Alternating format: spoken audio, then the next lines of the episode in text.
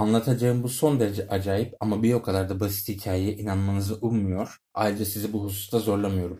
Kendim bile olanlara inanamazken böyle bir şeyi ummak için çıldırmış olmam gerekir. Deli olmadığım gibi hayal de görmüyorum. Lakin yarın öleceğime göre bugün içimdeki sıkıntıdan kurtulmam gerek. Evimde gerçekleşen bazı olayları yorum yapmaksızın kısaca anlatmak niyetindeyim. Yaşadıklarım beni dehşete ve ıstıraba düşürdü, en sonunda da mahvuma yol açtı. Yine de yorum yapmaya kalkışmayacağım. Beni dehşete düşüren bu olaylar için eminim pek çok kişi mübalağa ettiğimi sanacaktır. Belki gelecekte benden daha sakin, daha aklı selim, daha mantıklı birileri çıkacak ve anlatacağım dehşetli olayların basit sebep-sonuç ilişkilerinden başka bir şey olmadığını dile getirecektir. Çocukluğumdan itibaren uysal ve merhametli oluşumla tanınmıştım. Yufka yürekliliğim yüzünden arkadaşlarımın alaylarından kendimi kurtaramazdım. Özellikle de hayvanlara çok düşkündüm. Vaktimin çoğunu ailemin sayesinde edindiğim evcil hayvanlarla geçirirken onları sevip beslememin mutlulukların en büyüğü olduğunu düşünürdüm. Bu niteliğim yaşımla beraber güçlenip başat has, has kaynaklarımdan biri haline geldi.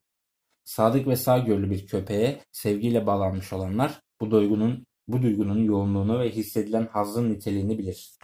Bencillikten tamamen uzak ve hesapsız bir biçimde kendini sahibine adamış hayvanın sevgisinde insanın vefasızlığını tecrübe etmiş birini doğrudan etkileyen şeyler vardır. Genç yaşta evlendiğimde eşimin mizacının benimkinden pek de farklı olmadığını görmem memnuniyetimi arttırdı. Evcil hayvanlara karşı düşkünlüğümü fark edince evimizi bu hayvanların en güzelleriyle dolduruverdi. Kuşlarımız, Japon balıklarımız, güzel bir köpeğimiz, tavşanlarımız, küçük bir maymunumuz ve bir kedimiz vardı. Bu sonuncusu oldukça iri ve güzel bir hayvandı. Kapkaraydı ve inanılamayacak derecede sağgörülüydü. Batıl inançlara sahip olan karım, kedinin sağgörüsünden söz ederken halk arasındaki yaygın düşünceden dem vurup kara kedilerin kılık değiştirmiş cadılar olduğunu söyler dururdu. Bunu söylerken çok da ciddi değildi elbette. Bundan bahsetmemin yegane sebebi şu anda aklıma gelivermiş olması. Pluto, kedinin adı buydu. En sevdiğim evcil hayvanım ve oyun arkadaşımdı. Onu yalnızca ben beslerdim. O da evde peşimden gezinir dururdu.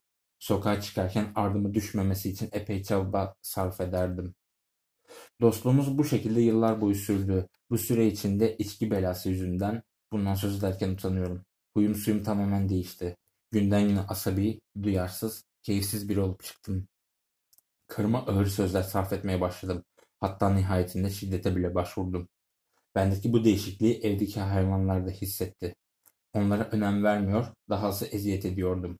Tesadüfen yahut sevilmek arzusuyla önüme çıkan tavşanlara, maymuna, köpeğe eziyet etmekte sakınca görmezken Pluto'ya karşı az da olsa sevgi beslemeyi sürdürüyordum. Hastalığım, alkolizmden beter bir hastalık var mıdır? İyice ilerledi ve sonunda yaşlandığı için huysuzlanmaya başlayan Pluto'da çektirdiğim eziyetten payını almaya başladı.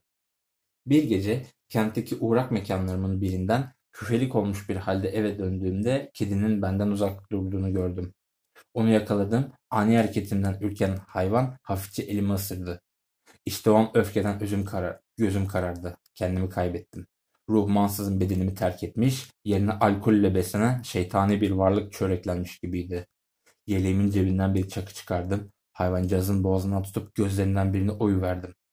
Şu an bu iğrenç olayı yazarken utançtan kızarıyor, alev alev yanıyor, dehşetle titriyorum. Sabah ayılıp da aklım başıma geldiğinde yaptığımdan utanıp dehşete kapıldım.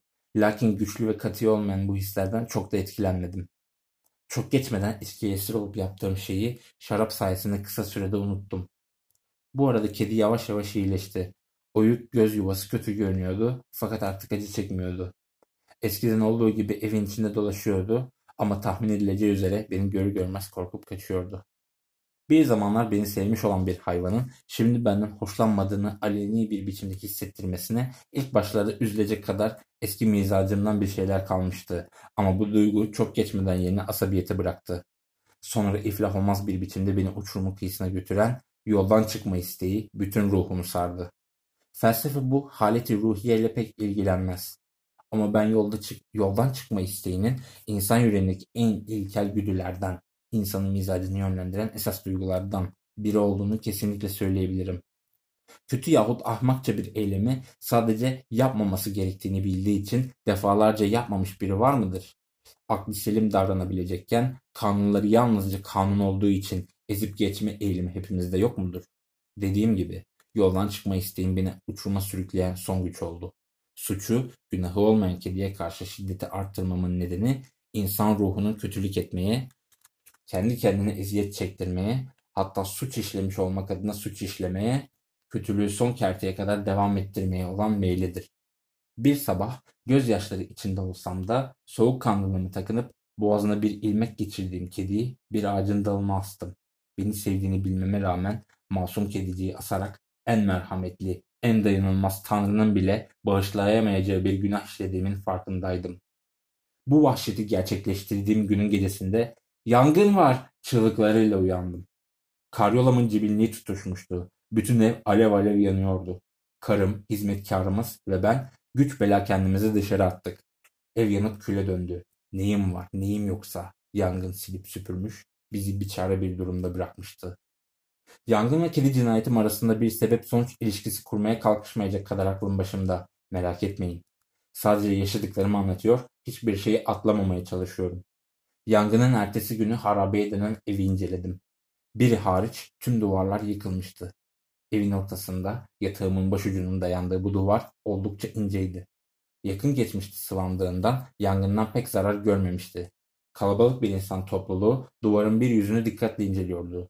Dudaklarından tuhaf, olağanüstü ve bunlara benzer sözler dökülüyordu.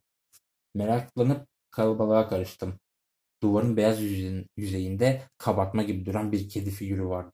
Kusursuz bir kabartmaydı ve kedinin boynunda bir ilmek vardı. Bu hayaleti görünce, hayaletten başka bir şey olamazdı, dehşete kapıldım. Ama sonra toparlanıp düşünmeye başladım. Kediyi bahçedeki ağaca asmıştım. Gece yangın çıkınca bahçeye büyük bir kalabalık toplanmıştı. Kediyi görenlerden biri de muhtemelen hayvanın boynundaki ilmeği kesip açık pencereden içeriye atmıştı. Beni bu yolla uyandırmaya çalışmış olmalıydılar.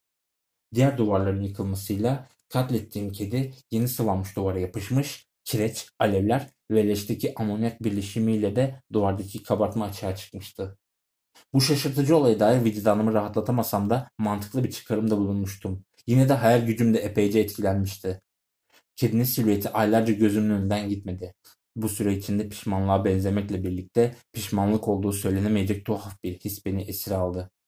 Daha da ileri giderek kediye üzülmeye başladım. Bu yüzden fink attığım izbe meyhanelerde ona benzeyen, onun yerini doldurabilecek bir kedi aramaya başladım. Bir gece pis, iğrenç bir meyhanede kafam kıyak bir biçimde otururken mekanın yegane eşyalarından olan cin ya da rom fıçılarından birinin üzerinde yatan kapkara bir şey dikkatimi çekti. Uzunca bir süre fıçıya bakmış olmama rağmen üzerinde yatan şeyi henüz fark etmiş olmam şaşırtıcıydı. Yaklaşıp ona dokundum. Neredeyse Pluto kadar iri, kara bir kediydi ve ona çok benziyordu. Sadece bunun göğüs bölgesinde Pluto'nunkinden farklı olarak beyaz tüyler vardı. Kedi dokunmamla sıçrayıp doğruldu. Mırıldanıp elime sürtündü. İlgiden hoşnuttu. Aradığım hayvanı bulmuştum nihayet. Meyhaneciden kediyi satın almak istedim ama adam kedinin sahibi olmadığını, kediyi tanımadığını ve daha önce hiç görmediğini söyledi. Kediyi okşamaya devam ettim. Eve gitmek üzere hazırlanırken hayvan benimle gelmek istediğini belli etti. Ben de gelmesine müsaade ettim. Yürürken arada sırada eğilip kediyi okşadım. Eve gelince yabancılık çekmeden hemen yerleşti ve kısa sürede karımın da sevgisini kazandı. Fakat çok geçmeden içimde ona karşı bir tiksintinin tomurcuklandığını hissettim. Tam aksinin olmasını ummuştum ama nedense hayvanın sevgi gösterileri beni tiksindiriyor, sinirlendiriyordu. Zamanla bu tiksinti ve asabiyet nefrete dönüştü. Kediden uzak duruyor, utandığım ve önceki cinayetimi unutamadığım için onu eziyet etmeye çekiniyordum. Haftalar boyu ona ne vurdum ne de kötü davrandım. Fakat zaman içinde onu kelimelerle ifade edilemeyecek türden bir tiksintiyle bakmaya, olduğu yerden vebadan kaçar gibi kaçmaya başladım. Bu hayvana karşı nefretimi arttıran bir diğer şey de onu eve getirdiğim gecenin sabahında tıpkı Pluto gibi onun da bir gözünün olmadığını fark etmemdi. Fakat bu durum eskiden benim de alameti farikalarımdan biri olan ve en temel, en yalın zevklerimin kaynağı insani duygulardan payını almış karımın kediye düşkünlüğünü arttırdı. Berkeley'den tiksindikçe onun bana sevgisi artıyordu sanki. Nasıl bir kararlılıkla ardım sıra gezindiğini anlatabilmem çok zor. Oturduğumda hemen sandalyemin altına kıvrılıyor veya kucağıma zıplayıp yaltaklanıp duruyordu. Kalkıp yürümeye başladığımda ise ya ayaklarıma dolanarak adımlarımı şaşırtıyor yahut tırnaklarını giysime geçirip üstüme tırmanmaya çalışıyordu. Böyle anlarda kediyi tek darbeyle gebertmek istesem de hem eski günahımı anımsadığımdan hem de itiraf etmeliyim ki hayvandan deli gibi korktuğumdan ona fiziksel açıdan zarar veremiyordum. Korkum tam olarak fiziksel açıdan duyduğum bir his değildi. Bunu nasıl açıklayabileceğimi kestiremiyorum. Bu hayvanın bende uyandırdığı dehşetin düşünebilecek en temel saçmalıklardan kaynaklandığını söylemeye çekiniyorum. Evet, şu an hapisteyken bile bunu söylemeye çekiniyorum. Karım daha evvel sözünü ettiğim ve bu tuhaf hayvanla öldürdüğüm Pluto arasındaki yegane farkı oluşturan göğsündeki beyaz tüylere pek çok defa dikkatimi çekmişti. Büyük ama belirsiz olduğunu anımsarsınız ama zamanla uzunca bir süre mantığım bunu kabul etmedi. Bu beyaz leke belirginleşti.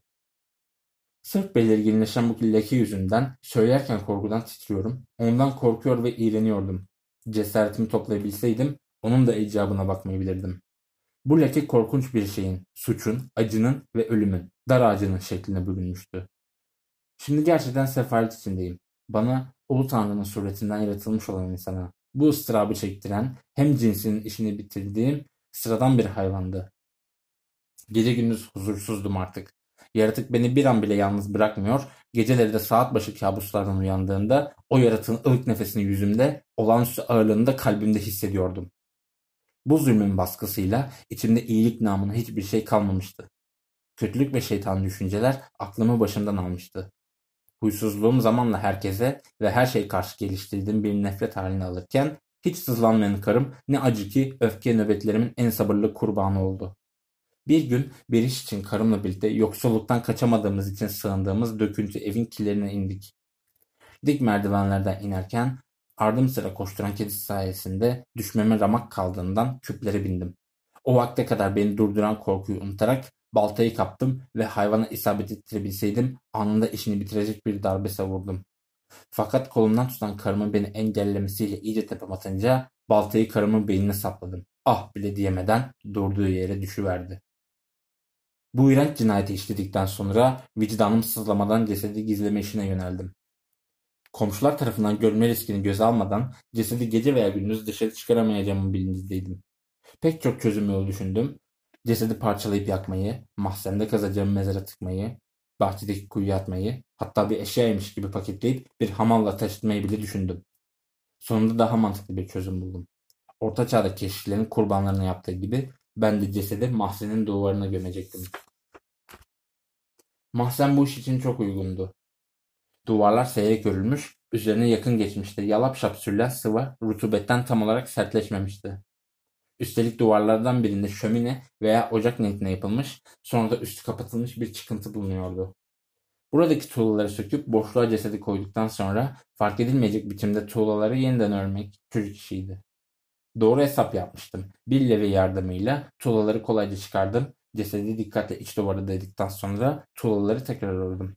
Her olasılığı düşünüp kireç ve kumdan hazırladığım haşla duvarı sıvadım. Bittiğinde durumdan memnundum. Duvarda ufacık bir farklılık bile göze çarpmıyordu. Yere dökülenleri özenle süpürdüm. Zafer kazanmışçasına etrafıma bakınıp hiç değilse bu kez emeklerim heba olmadı dedim. Bir sonraki işim başıma bunca derdi açan hayvanı aramak oldu. Çünkü onu öldürmeye karar vermiştim. Elime geçirsem kurtulamazdı. Ancak kurnaz hayvan getirdiğim cinnet halinden dehşete düşmüş olmalı ki ortalıkta görünmüyordu. O iğrenç hayvanı ortalıkta gezinirken görmeyince hissettiğim rahatlığı, huzuru anlatmam mümkün değil. Gece boyunca görünmedi. Onu eve getirdiğinden beri ilk kez rahatça uyudum. Evet, işlediğim cinayete rağmen uyudum. Aradan üç gün geçti. İşkencecim hala ortalıkta görünmüyordu. Sonunda yeniden özgürdüm. Yaratık dehşete kapılıp kaçmıştı besbelli. Nihayet ondan kurtulmuştum. Çok mutluydum, çok. İşlediğim cinayet beni kaygılandırmıyordu. Birkaç defa sorguya çekilmişti ama yanıtlarım tutarlıydı. Arama yapılmış ve hiçbir şey bulunamamıştı. Dolayısıyla gelecekteki mutluluğuma güvenle bakıyordum. Cinayetten dört gün sonra hiç beklemediğim bir anda eve polisler geldi ve titiz bir arama başlattılar. Cesedi bulamayacaklarını düşündüğümden pek de umursamadım. Polisler arama esnasında yanlarında bulunmamı istediler. Her deliği incelediler. Üçüncü ya da dördüncü kez mahzene indiklerinde hiç bozuntuya vermedim. Masumiyetimi takınmayı sürdürdüm. Kollarımı göğsümde kavuşturmuş, mahzende volta atıp duruyordum. Polisler tatminkar bir ederle gitmeye hazırla, hazırlanırken yerimde duramıyor, zaferimi güçlendirecek, Masumiyetimi sağlam alacak bir şeyler söylemek için sabırsızlanıyordum. Sonunda merdiveni tırmanırlarken kaygılarınızı dindirebildiysem ne mutlu bana. Hepinize esenlik ve nezaket dilerim. Ha bu arada burası kusursuz inşa edilmiş bir evdir dedim. Rahat davranmak adına ağzımdan çıkanı kulağım duymuyordu. Gerçekten kusursuz. Bu duvarlar... Durun bekleyin. Bu duvarlar çok sağlamdır. Bunu söyler söylemez son derece cesur bir tavırla elimdeki bastonu karımın cesedinin bulunduğu duvara hızla savurdum. Tanrı beni baş şeytanın hiddetinden korusun. Baston darbesinin yankıları dinmeden mezardan bir ses yükseldi. Başta bir çocuğun ağlamasını andıran boğuk ve aralıklı, sonra şiddetini artırıp hayvansı, uzun bir haykırışa dönüşen bir çığlık, yalnız cehennemde azap çekenlerle onlara eşlik eden iblislerin boğazlarından aynı anda çıkabilecek türde korku ve zafer dolu bir feryat. Tam bir vaveyla. O an neler düşündüğümü anlatmam ahmaklık olur. Bayılacak gibiydim. Tökezleyerek ilerleyip karşı duvara dayandım. Merdivenleri tırmanmakta olan polisler bir anda dehşete ve hayrete düştüler. Ama kısa süre sonra 12 güçlü kol duvarı yıkmaya başladı. Duvar hemen yıkıldı. Çürümeye yüz tutmuş, pıhtılaşmış kanla kaplı ceset onları karşıladı. Başının üzerinde ise kıpkırmızı koca ağzıyla ve kor misali yanan tek gözüyle önce kurnazlığıyla beni cinayeti sürükleyen, şimdi polisin kucağına düşürüp daracına gönderen o iğrenç hayvan oturuyordu. Meğerse duvarı cesetle beraber hayvanın da üstüne örmüştüm.